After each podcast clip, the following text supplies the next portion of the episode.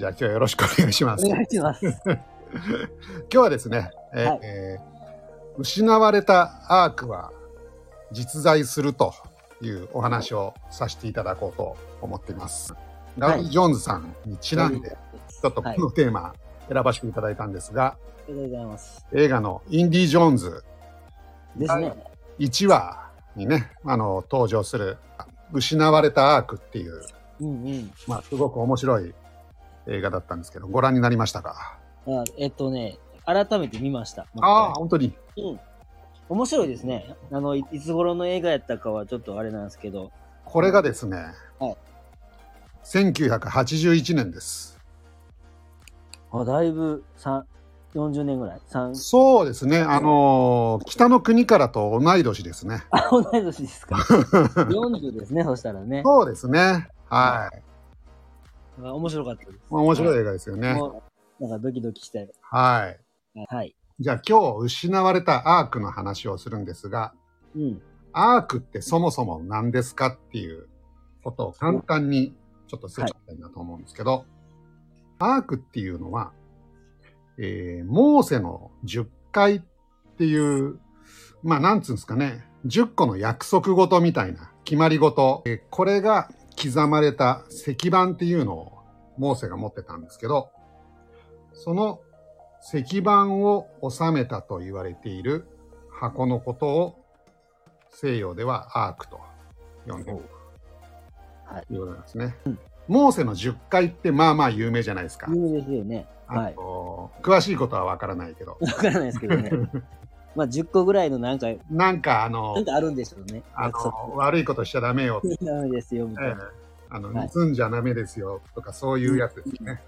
まあ他にも契約の箱って言われたり、うん。性質、聖なる、お筆、米びつのはい。いつ。ええ、などとも呼ばれているとうん。いうことで、このモーセっていうのは、紀元前13世紀頃の人じゃないかとはい。言われてるんですけど、3300年ぐらい前ですかね、ざっくり。だいぶ前ですね。だいぶ前です。日本はその頃どうだったんですかね？貝塚とかですかね？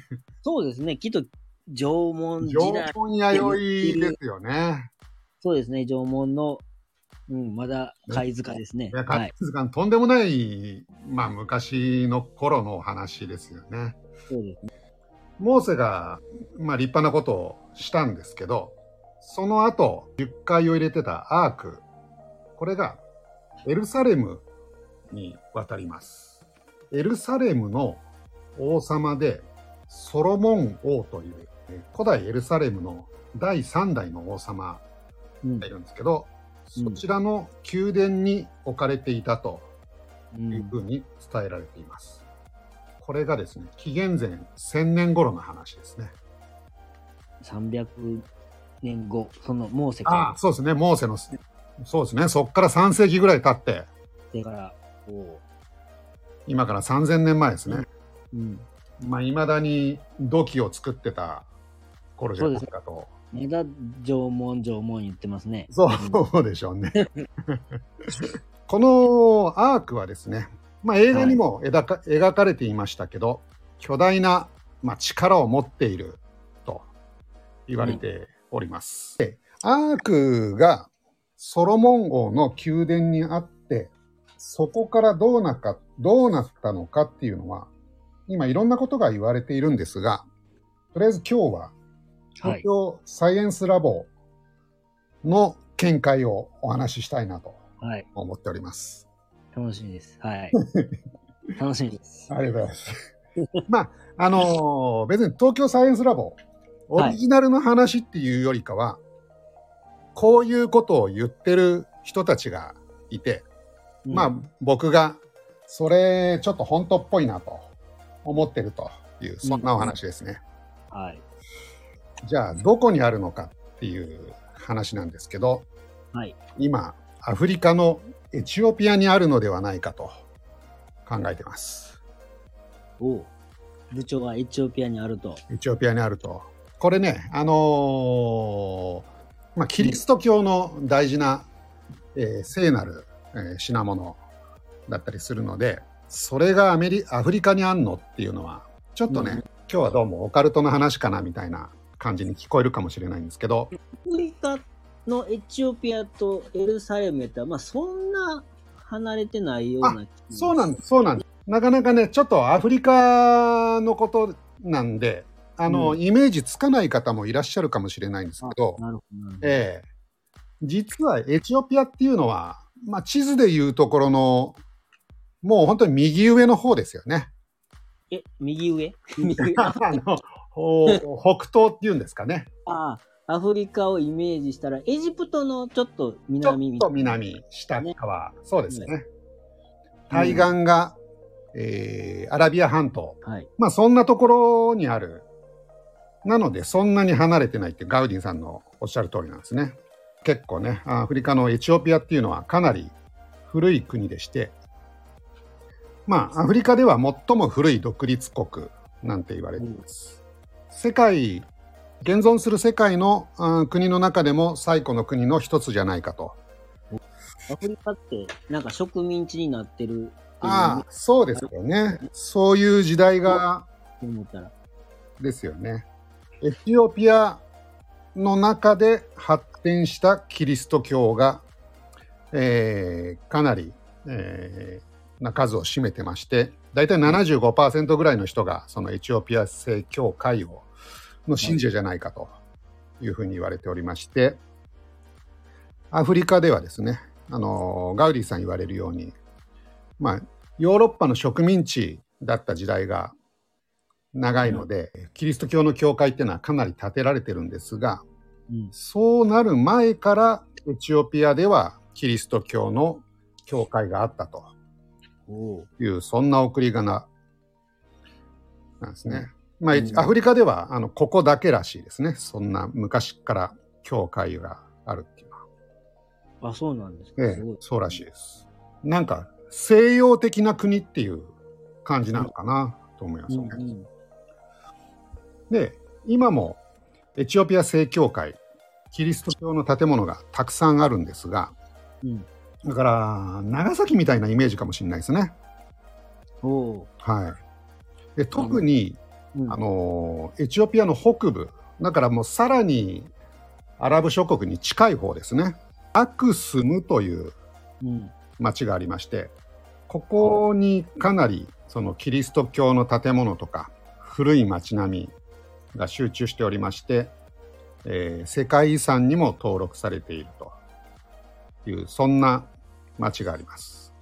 でその中でも最も有名かつ現地の人々から、まあ、最高の聖地というふうに位置づけられている建物がありまして、えー日本語で言うとシオンマリア教会、 Church of Lady Mary of Zion、Zion の。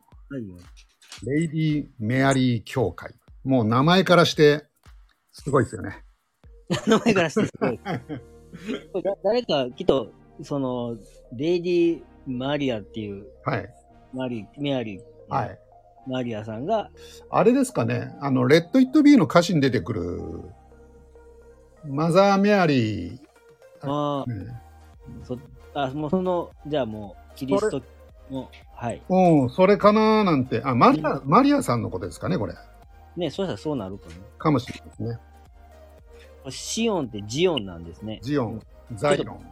ちょっとピンってなりましたけど、ジオンって 聞いたら。ああ、あの、ガンダムの。あ。そっから来てるんですかね、ジオンは。ね、ねそういうふなうんにか意味あるあるんでしょうね。なんか映画のマトリックスとかにも出てきたような気がするな。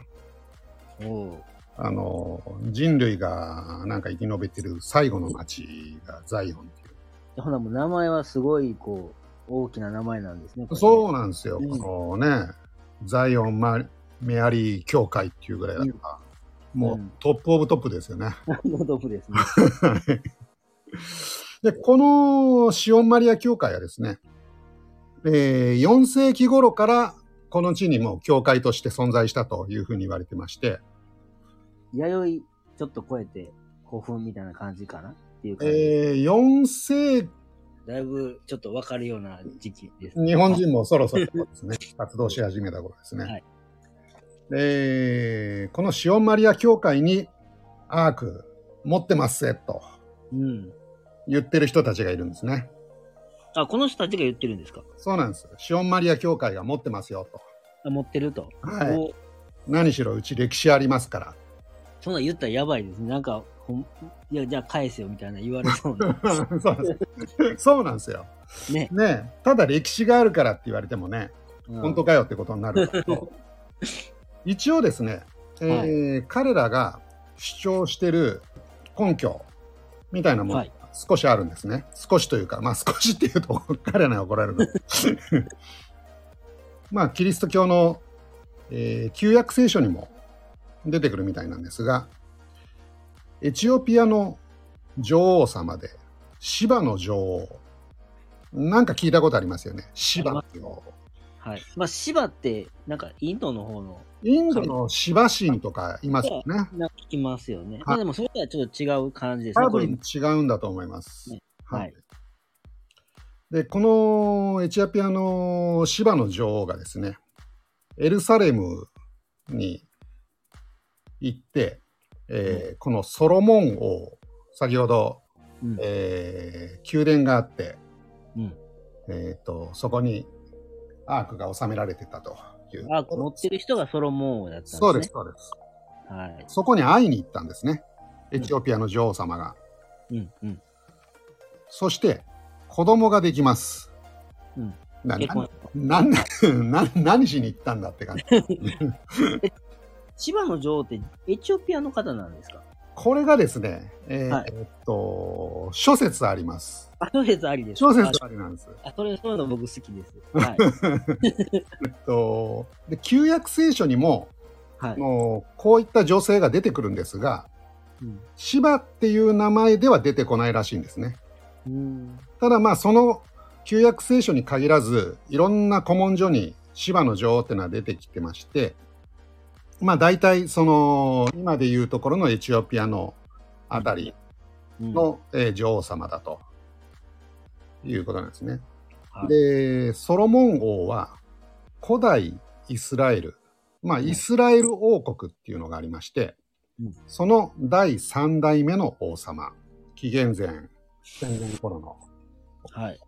で、えーその二人が出会いまして、子供ができます。はいこ。の人が、えーメネリク一世というエチオピアの初代王様はい。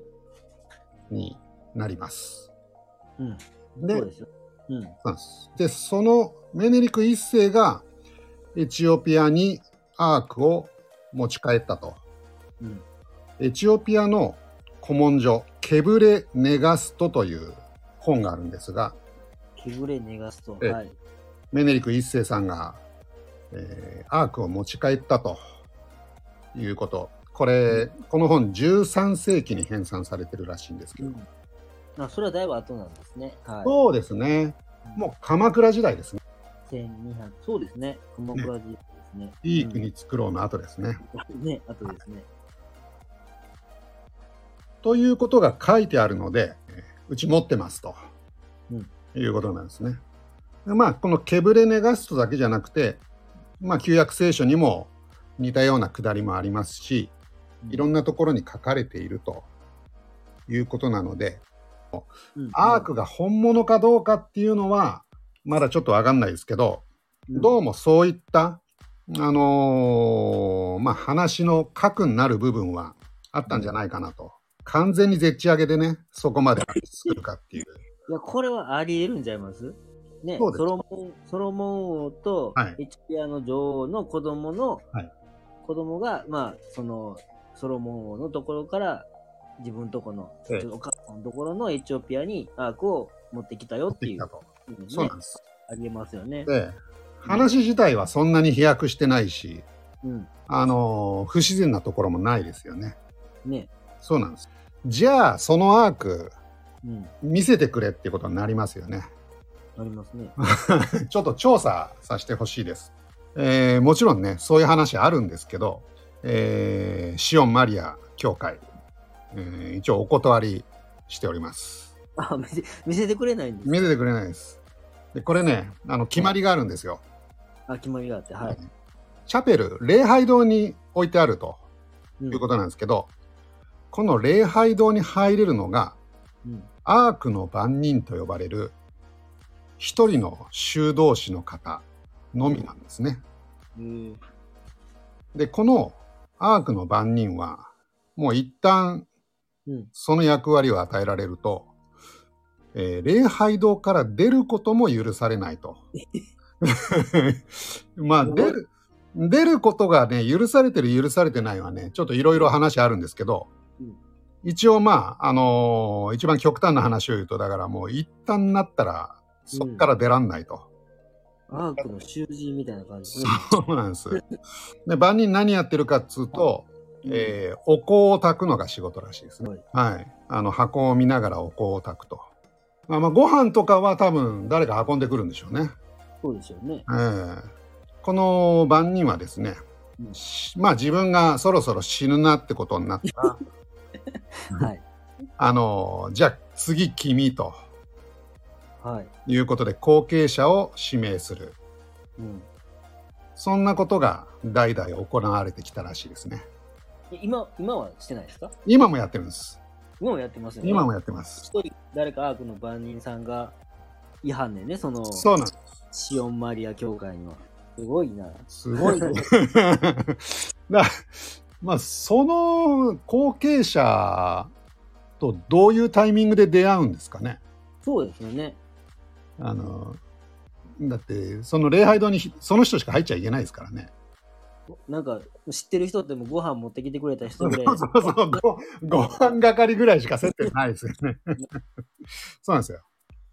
で、まあ、このアークの番人、まあ、何百年もね、代替わりしながら守り続けてるというものなんですけど、これあの、インディ・ジョーンズの第3話、うん。最後の聖戦のね、あの、クライマックスのシーンで、うん。覚えてらっしゃいますか？あの、ショーン・コネリーのやつ。ショーン・コネリーと一緒に出てくるやつですねね。。ああ、わ覚えてます、覚えてます。で、あれで、最後、あの、聖杯の部屋にたどり着いて、うん。そこにですね、あの、一人の騎士がはい。いました。いましたよね。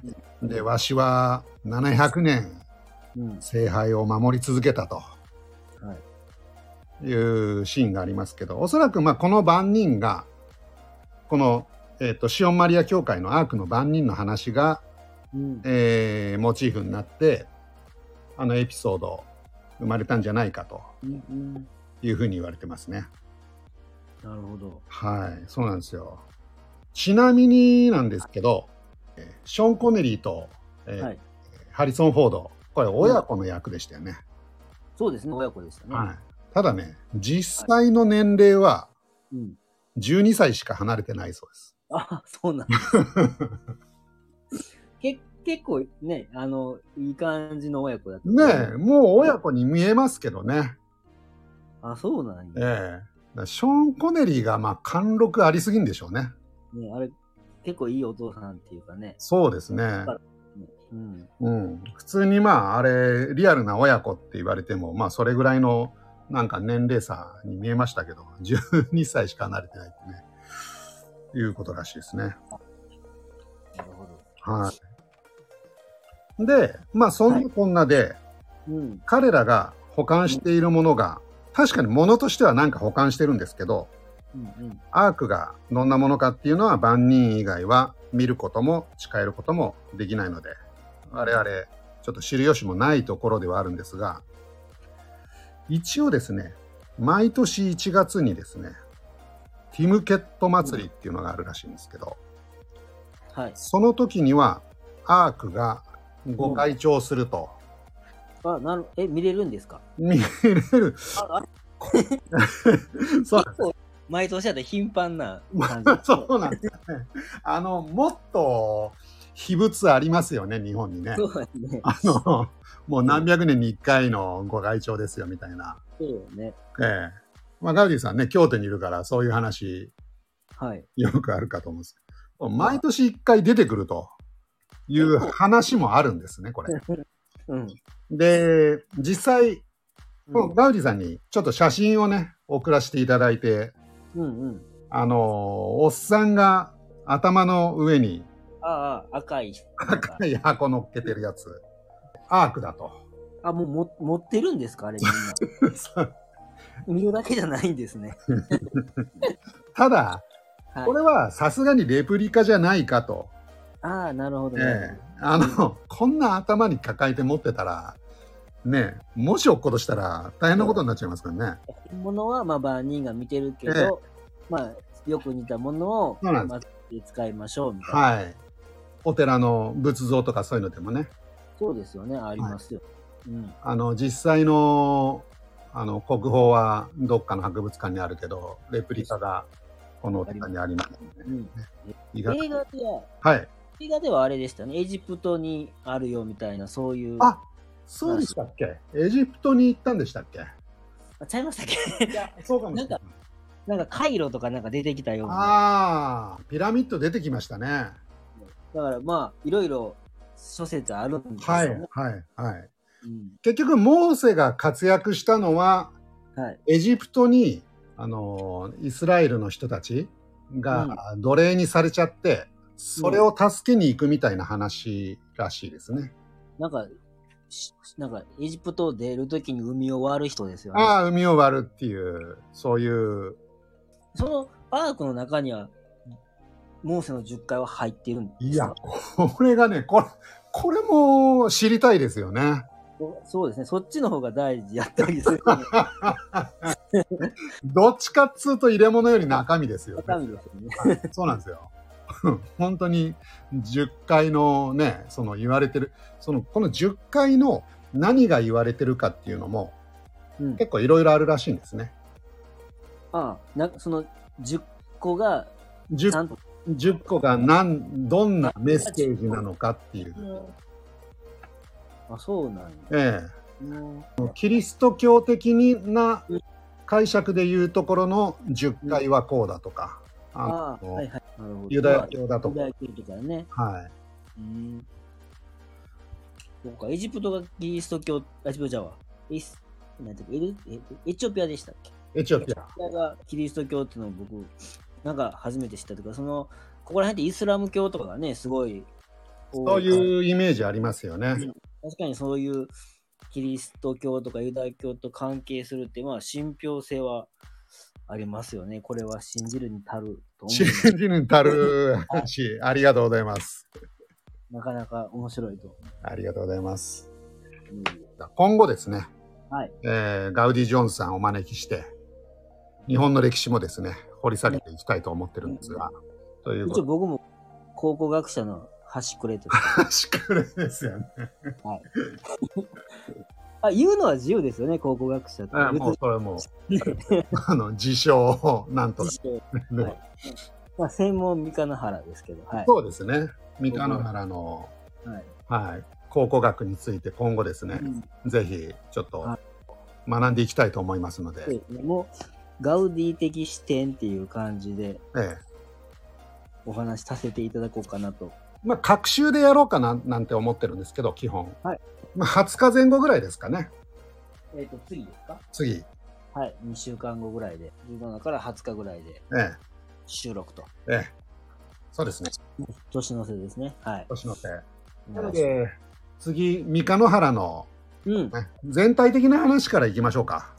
そうですね。僕の、あの、まあ、僕、三日野原に住んでて、えっと、まあ、小学校ぐらいから、ちょっと、なんか、みんなが思ってることってなんか、はい。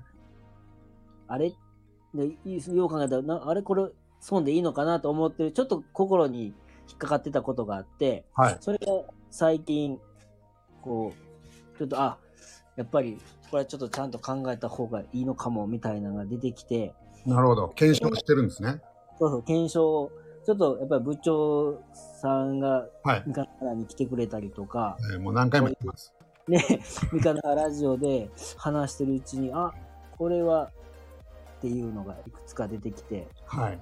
あの、いろいろお散歩するので、三日原ラジオで。毎朝やってますもんね。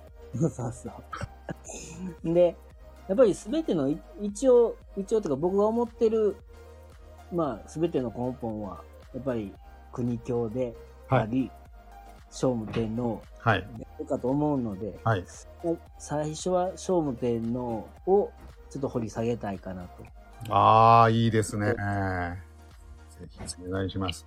聖武天皇は、まあ、やっぱ、天皇ってね、あのー、120とか30ぐらい台数あると思うんですけど、うん、聖武天皇は、その中でもトップ10に入りますもんね。うん、えっ、ー、と、知名度ですか？知名度。そうですよね。はい、あの、みんな知ってますよね。そうです。まあ、あの、明治以降はちょっと置いといて。置いといてね。はい。あのもうだ、誰が天智天皇、天武天皇、聖武天皇みたいな感じですもんね。そうですね。五代五天皇とかね。ああ、そうそうそう。はい。桓武天そうですね。はい。はい、十、十本の指の中には確実に入る。はい。その天皇が、その三日野原とちょっとこう、かぶ、かぶるというか、はい。出会う時期があって、はい。それがちょっと三日野原のミステリーの始まりでもあるんじゃないかと。そうですね。はい。これはあれですよね。三日野原知らない人でも楽しめるテーマだと思うんですよ。なるほど。もう確かに、まあ、インディ・ジョーンズに、まあ、かけていただいたんですけども、はい、確かにそうなん、そうなんって思ってて、ええ、もう、聖武天皇の、聖武天皇はもう宝物がたくさんあるじゃないですか。あの、奈良の大仏。ね。で、東大寺の正倉院にはもう、うなるほどの。あ、そうなんですか。うん。あの、死んだ後ね。はい。亡くなった後の、もう、自分の、はい、えー、形見、形見とか自分が集めてた本が残ってるんですね、正倉院に。おで、あの、貧しかったっていうか、混乱の時代に、大仏を作ってお金をたくさん使ってなお残ってる、宝物が残ってるあの方はきっと、はい。うん。何かを残してるはずと、ちょっと思ってて。そうですね。その一個一個もね、なんかこう、ちょっと見ていくと、また、その裏に隠されたテーマみたいのがあるかもしれないですよね。そうなんですよ。で、やっぱりも、その、小学学校とかで習う宝物が、例えば外国から来たり来ましたみたいな、はい、そういう素晴らしいものなんですけど、はい、それは、まあ、正倉院のあそこに、まあ、ちゃんと直してあるんですね。でもなそれでもき、あれはきっと僕は、あの、聖武天皇に集まったってよりも、聖武天皇が集めたんだと思ってて、うんうんうん、何かを探してたんだと思うんです。何かの意図があって、あって、探し物があって、はい、それで収集していたと。収集して、あれでもない、うん、これでもない。だから、聖武天皇にとってあの宝物は、すべて、あの方にとっては意味がないものなので、うん、あの、自分が探したものじゃなかった場合。なかった。はい。なので、もう、東大寺にもうあげるよと。なるほど。自分の欲しかったものはこれだっていうのを、きっと見つけたんだと思ってて。はい。じゃあそれはっていうところ。あいいですね。これ、楽しいですね。はい。つまりあれですよね。あの、まだちょっと世に出てない歴史の見解があるかもしれないっていうことですね。そうなのかな？まあ、そうだと思います。もう、ガウディ説で。はい、ああ、いいですね。はい。ぜひよろしくお願いします。僕も、あの、ちょっとそこには説をぶつけたいと思いますので。お願いします。そこでね、あの、また新たな、が出てくると思うので。そうですね。